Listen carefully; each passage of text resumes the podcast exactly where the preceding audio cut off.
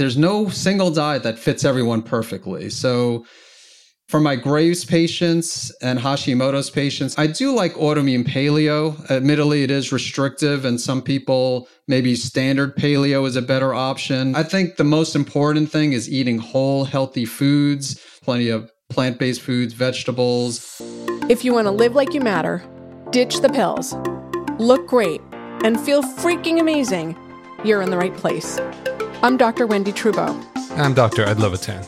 Welcome to the Five Journeys podcast, where we empower you to live a vibrant and healthy life by optimizing your structural, chemical, emotional, social, and spiritual lives.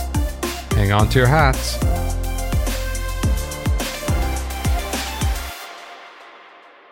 Hello, and welcome to another episode of the Five Journeys podcast, Live Like You Matter. I'm Dr. Wendy Trubow, and Dr. Levitan couldn't be here today, so it's just me with our guest, Dr. Eric Osansky. He is a chiropractor, clinical nutritionist, and certified functional medicine practitioner who helps people recover from thyroid and autoimmune thyroid concerns. He's author of the books Natural Treatment Solutions for Hyperthyroidism and Graves' Disease and Hashimoto's Triggers. Dr. Osansky was personally diagnosed in 2008 with Graves' disease, and after using a natural treatment approach, has been in remission since 2009. Eric, welcome to the show. Thanks for being here. Yeah, thanks for having me, Wendy. I'm excited to be here. Me too. So, can you tell the audience the start to distinguish the differences between hyper and hypothyroidism? Sure. So, what most hyperthyroid cases are Graves, which um, is autoimmune, and most hypothyroid conditions are Hashimoto's. And so, what hyperthyroidism, you get an elevation of the thyroid hormones, free T3, free T4, the main thyroid hormones and um, with Hashimoto's hypothyroidism, you get lower thyroid hormones. Sometimes it's subclinical, as you know, with you could have Hashimoto's and it could be on the lower side of the reference range. Other times it could be overtly low. And then you have a hormone TSH, which is which is actually a pituitary hormone, thyroid stimulating hormone, and that's kind of like a signal. So, you know, when someone has hyperthyroidism and they're having too much thyroid hormone, you don't want the pituitary gland to you, you want the opposite. You want the pituitary gland to stop the thyroid gland from making thyroid hormone. So you usually see that tsh low and many times undetectable like less than 0.001 for example.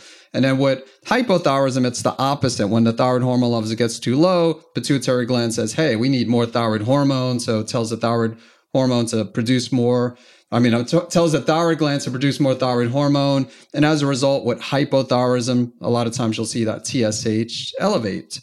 And um, so those, as far as a blood test, those are the main differences. As far as symptoms, when I dealt with hyperthyroidism, I had weight loss, I had increased appetite, I had palpitations, I had tremors, uh, I had some loose stools.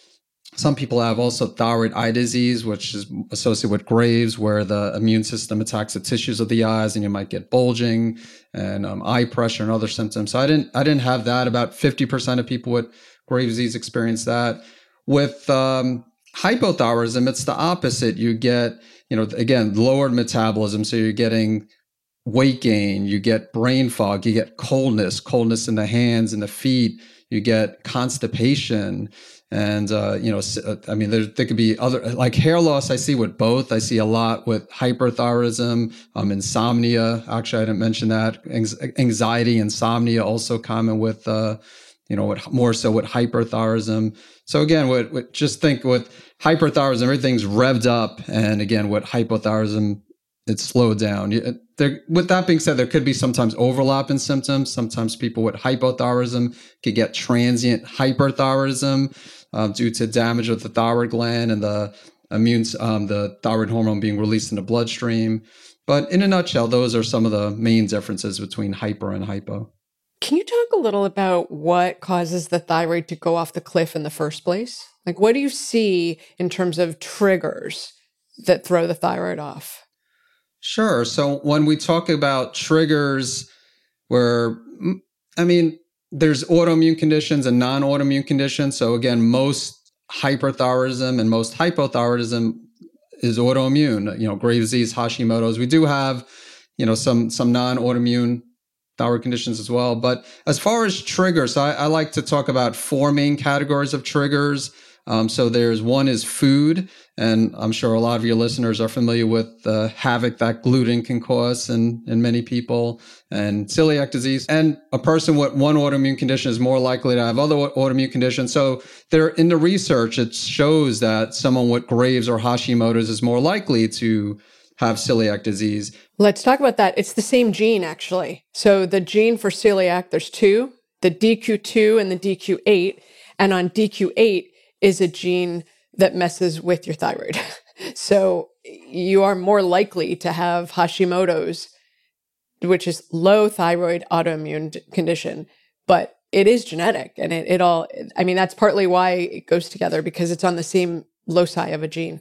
It's kind of crazy.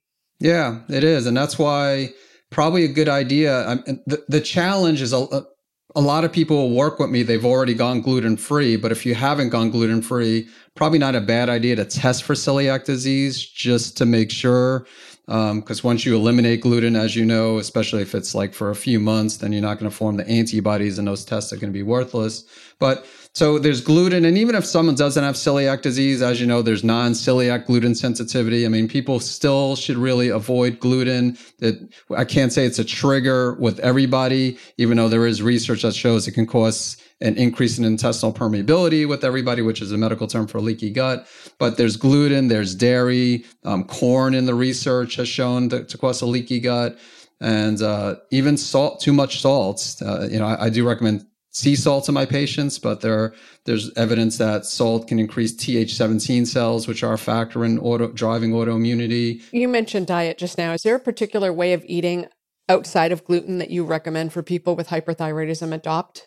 Yeah, that I wouldn't say a secret sauce. There's, you know, again, something you, I'm sure you know is that there's no single diet that fits everyone perfectly. So, you know, I would say for my Graves patients and Hashimoto's patients, I mean, I do like autoimmune paleo. Admittedly, it is restrictive, and some people maybe standard paleo is a better option. So I, I never force AIP autoimmune paleo on on people. I think the most important thing is eating whole, healthy foods, trying to eat. I do encourage plenty of plant based foods, vegetables. And I mean, there are some foods besides the, the obvious, again, gluten free, I would say dairy free, no unhealthy oils. Uh, usually I recommend grain free. Uh, so, uh, which is also part of just regular paleo, not just autoimmune paleo. And uh, legumes gets a little bit tricky. Some, you know, like if you're following AIP or paleo, that'll say no legumes. But then there are some other diets where, where they say if you, you know, properly prepare the legumes and if someone's vegan, vegetarian, you know, that it might be difficult to follow just a strict AIP or a strict paleo diet. So honestly, with any diet, I look at it as a starting point. So whether it's autoimmune paleo or regular paleo or modified paleo, it's a starting point. We see how the person progresses, and then we could always make variations, you know, in the future depending on how, again, how they're progressing. Um, second, stress, the second main trigger. And uh, I think it's safe to say that, especially over these last few years, stress has been extremely high for uh, a lot of us, if not all of us. It's always a, been a factor. Well, how many people do you see where it's, it's an acute event? They had something really noticeable happen versus what I'll call like the water torture of it, where it's just constant and unremitting. Can or is there any way that you suss that out and see it's more about the constant unremitting versus the single single event or is it both? Uh, well i think more times than not it's more of the chronic stress. I mean without question there's people that i work with and they had a trauma and that you know right around the time that they were diagnosed and that could, could definitely have been a, a factor or at least a contributing factor if not a main trigger but I, I, what I see most of the time, it's more of the chronic stress, just the day in, day out stress, whether it's their job or, you know, just the relationship they're in. Or, I mean, in, in my case, I, I definitely think chronic, more of a chronic stress was a factor. And, and when we think of stress, it's not only emotional stressors. So one thing while I was losing weight, detoxifying, dieting, I was also exercising, but I, I'm pretty sure I was overtraining. You know, I was, uh, and that is a stressor on the body as well. And, and I'm pretty sure that was a, at least a contributing factor in the development of my Graves' disease condition. Let's talk about stress for a minute. Cause, you know, I, I only see women and, and they all say to me like, oh, it's not that bad. And I'm like, what your brain thinks and what your body experiences are completely different. So in your mind, you've sort of minimized the stress, like, oh, I can deal with it. It's not as bad as, and then you fill in the blank of that terrible experience you had. But the experience in our bodies, I always say to my patients, is when you're stressed, your adrenals are super primitive. So if they get turned on, they're not grading like, oh, this stress isn't as bad. All they know is a lion's going to eat you and you need to shut down detox, shut down digestion and absorption, get sugar to put it to the big muscles so you can run and and uh, most of the time disrupt your hormonal patterns because that's not a priority right now. So I always say to patients if you have a thyroid issue, you have an adrenal issue by definition because the adrenals are going to be much more powerful at turning on or turning off the thyroid if they're out of whack because because of all those things that happen. So I think I mean you you just really hit on a brilliant thing about what do you need to do is even though even if you don't think it's a lot of stress, you need to quiet it down. Get enough rest, exercise, meditate, resolve your toxic relationships, stop eating to all of that, right? It's it's just huge.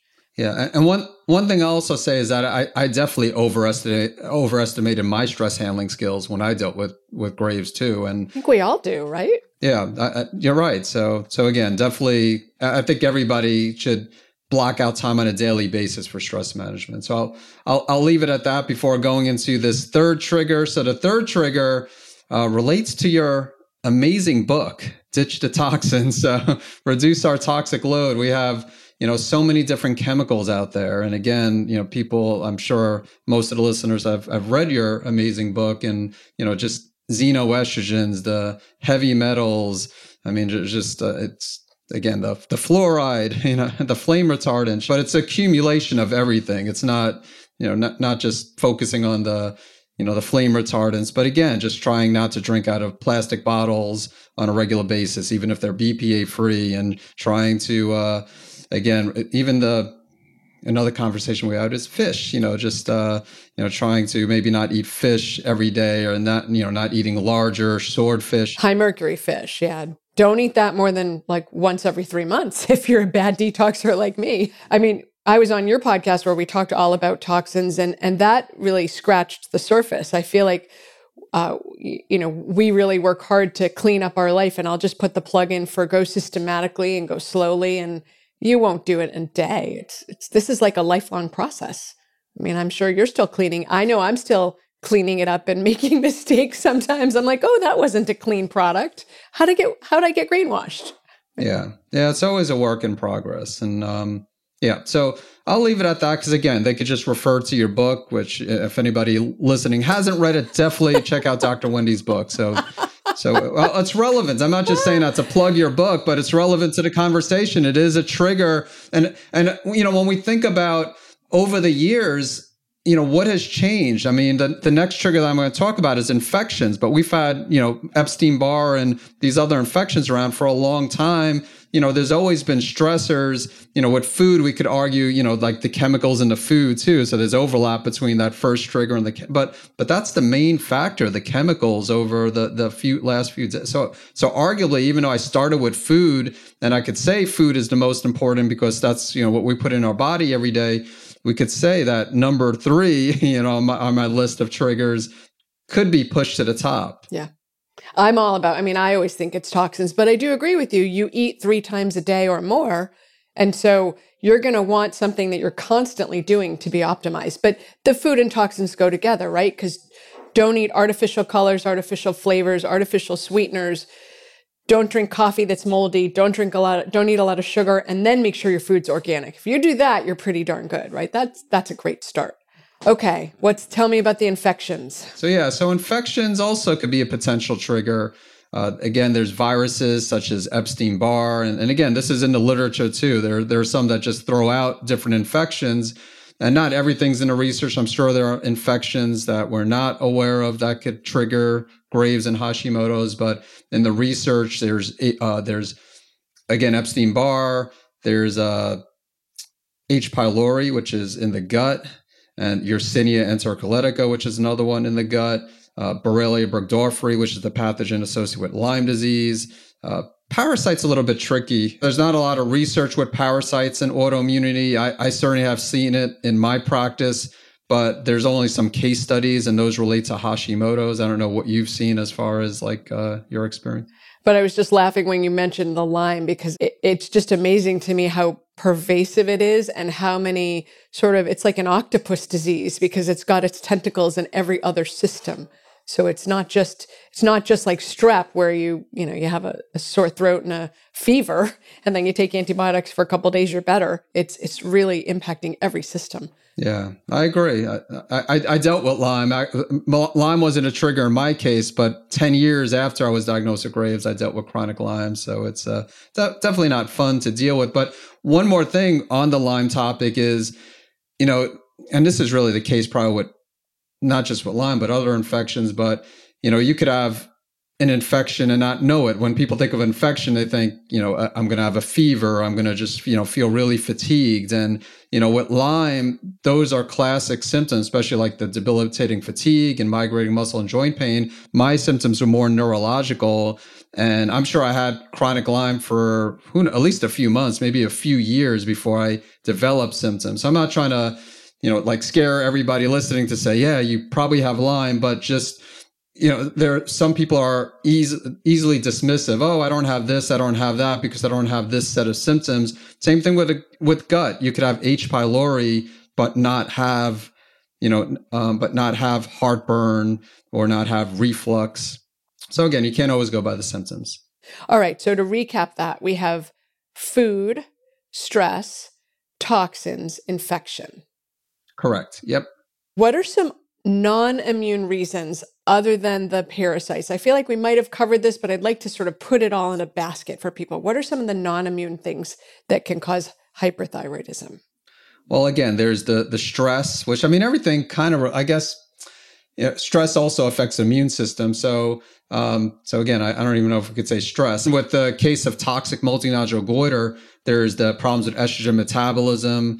There's uh, again insulin resistance, and uh, not that we can't tie those into the immune system somehow, but but those as far as non-autoimmune thyroid conditions. There, there's also subacute thyroiditis, which subacute thyroiditis is another example of a non-autoimmune thyroid condition. Now, commonly caused by a virus, and virus, of course, there is that relationship between immune system and viruses because I always look at viruses more of an immune system problem. So it's not autoimmune like Graves' disease or Hashimoto's, but if someone has you know any type of virus i think it's important to optimize the health of your immune system.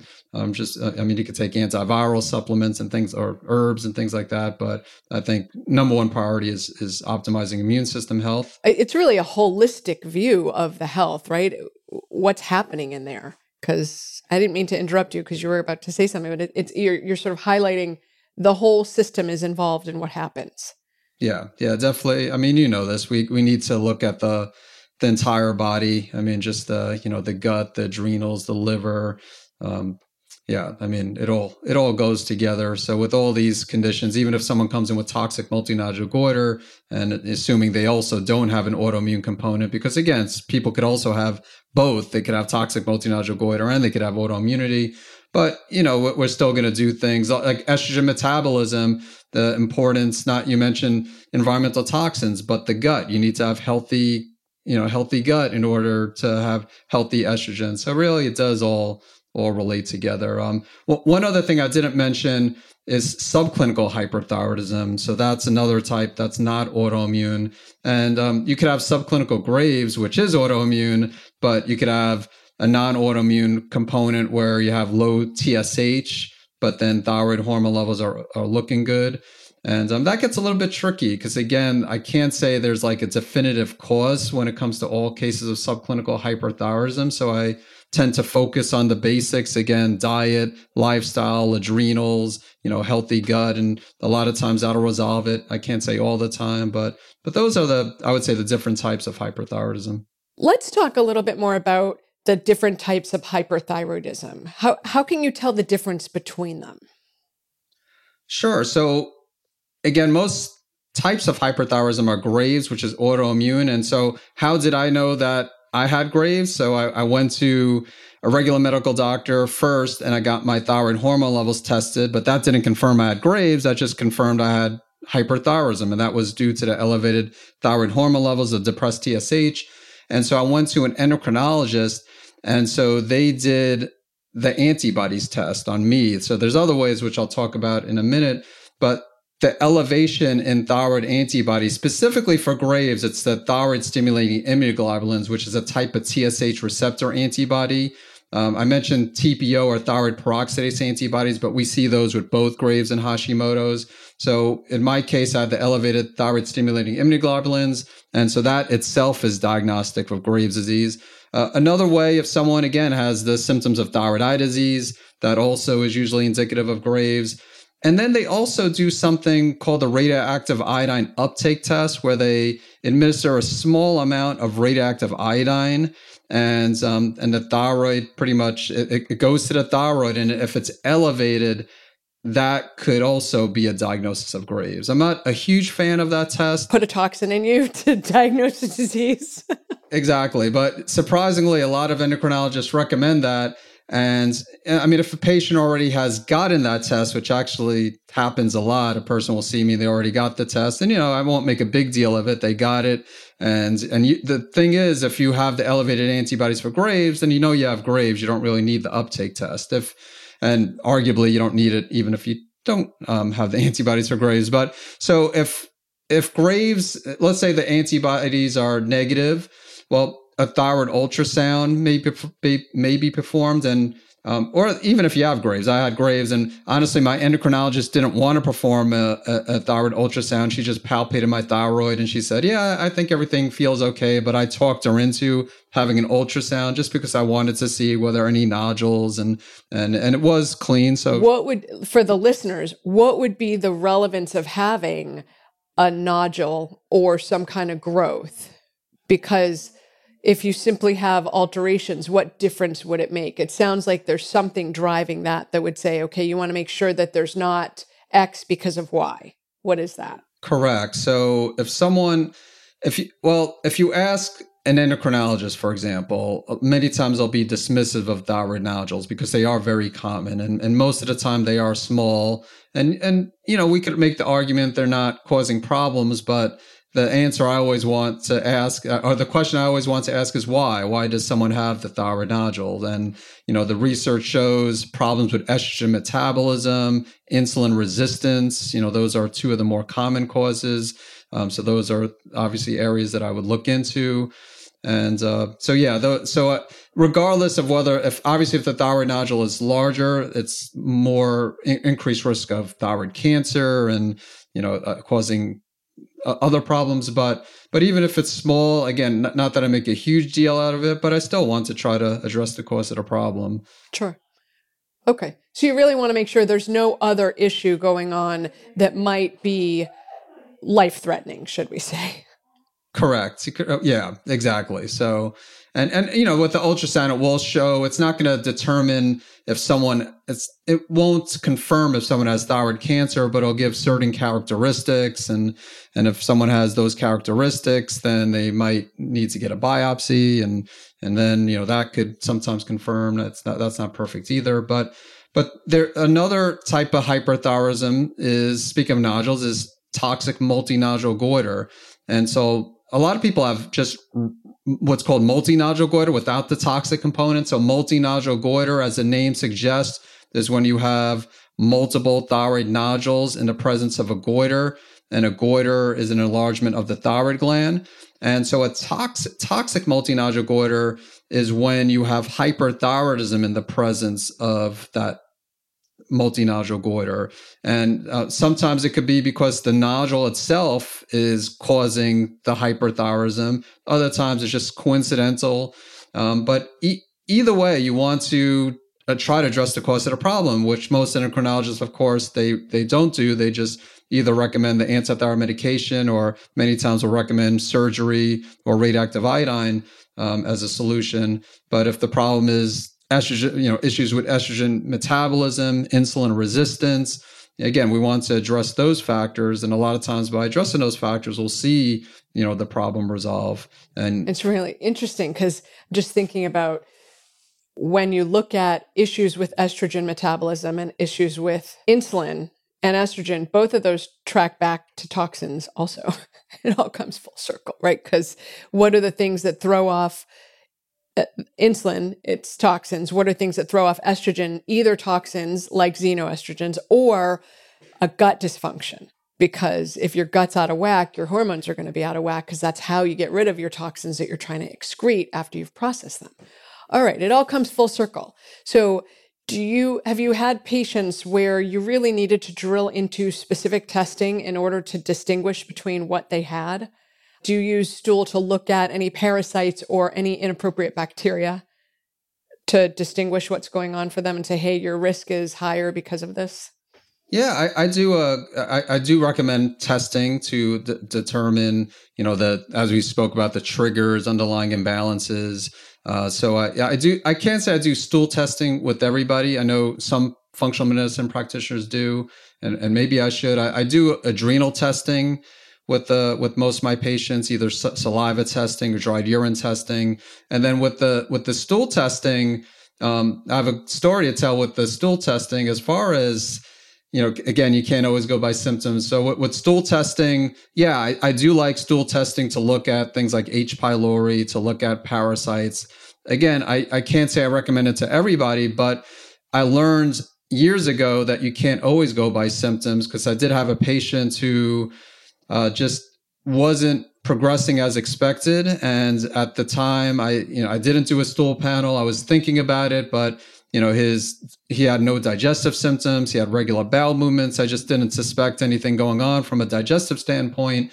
And so i told him you know i think if we did a stool panel probably would come back negative. You'd just be wasting your money. And long story short he saw another practitioner. And uh, sure enough the other practitioner did a stool panel and uh, the only reason i knew i followed up with him a few months later and he told me the story through email and he said that he, he saw another practitioner did the stool panel found a parasite which really surprised me because I, I, always associated at least at the time you know like loose stools diarrhea gastrointestinal symptoms but found a parasite and he got into remission by getting rid of the, the parasite. And it was a learning lesson for me, uh, just because you can't always go by symptoms. So even though I don't, I can't say I recommend stool testing for everyone. It's something, at least I, many times I'll give as an option. And I, I and if someone's not progressing with initial recommendations, it's something I'll look into and of course, if someone is having overt gastrointestinal symptoms, uh, if I am suspecting something, I'll recommend a stool panel. But but it's a lesson. Yeah, you can't always rely on symptoms when it comes to testing. Got it. Eric, thank you. This, I mean, you've given a ton of awesome data. I know people are probably wondering how they can get in touch with you. How can people find out more about you, get in touch with you, buy your books? All right, sure. So my, my main website is naturalendocrinesolutions.com. And then also, uh, they could check out my podcast, which is Save My Thyroid. And you could, of course, find that on Apple and Spotify and anywhere podcasts are found. And then on my books, Natural Treatment Solutions for Hyperthyroidism and Graves' Disease and Hashimoto's Triggers, you can find on Amazon.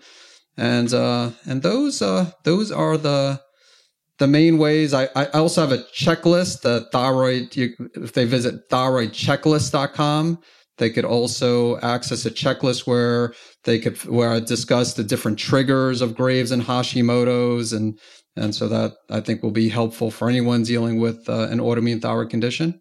Awesome. We'll put everything in the show notes.